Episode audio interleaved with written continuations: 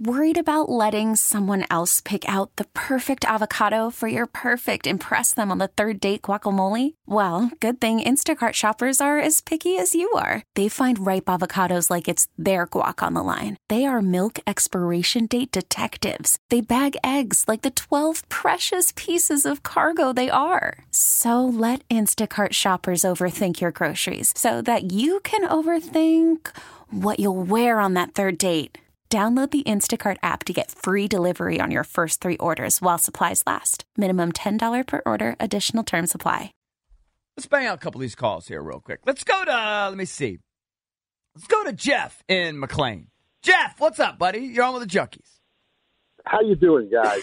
What's Hey, up, Jeff? Listen, um, my concern with the Nationals is that I don't put it on the, the manager much or, or the GM. They may have a little share. I put the problem on the owner because the owner is financially constrained or has chosen to be financially constrained, and so you don't make a competitive offer to your one, you know, middle of the lineup uh, hitter who is a, you know, is a great hitter and is in the prime of his career, and that drives all sorts of decisions you know, they have no money to spread around. They hire a Corbin. That's the one big thing they did in the off season. But beyond Corbin, all of it's been risk risky approaches because they're constrained.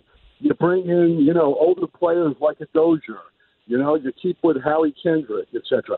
And it results in a roster that is really risky, and you're seeing the results. So the risk is they're relying on kids who are good players, and they're going to be great players. Soto and Robles but they're 21. You can't make them carry the team.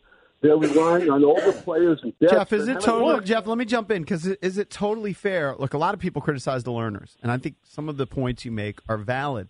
But is it fair to totally criticize them and say they don't spend the money when, if you actually look at the total amount of money spent on salary, they're one of the teams that spends the most? They've got a top five payroll, pretty sure. And you Yeah. got to remember they they gave 210 million to Max. They gave 180 million to Strassi. Uh, Corbin's making a buck 40. Um, so they're spending money at least on that position. But it's not like they're the the Tampa Bay Rays payroll.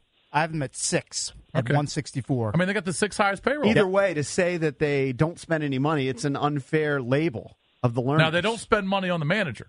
That's That- correct. That's a fair assessment. or the there. bullpen.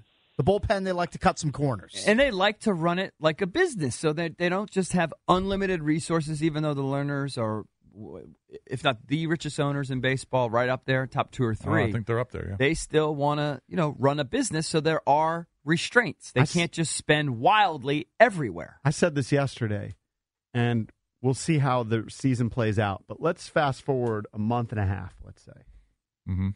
If the attendance is still down 5,000 per game, which is what Eric said yesterday when he looked it up, Mm-hmm. and if they're sub 500, I wonder if, and we'll see, if the Lerners direct Rizzo as the GM to start selling off guys.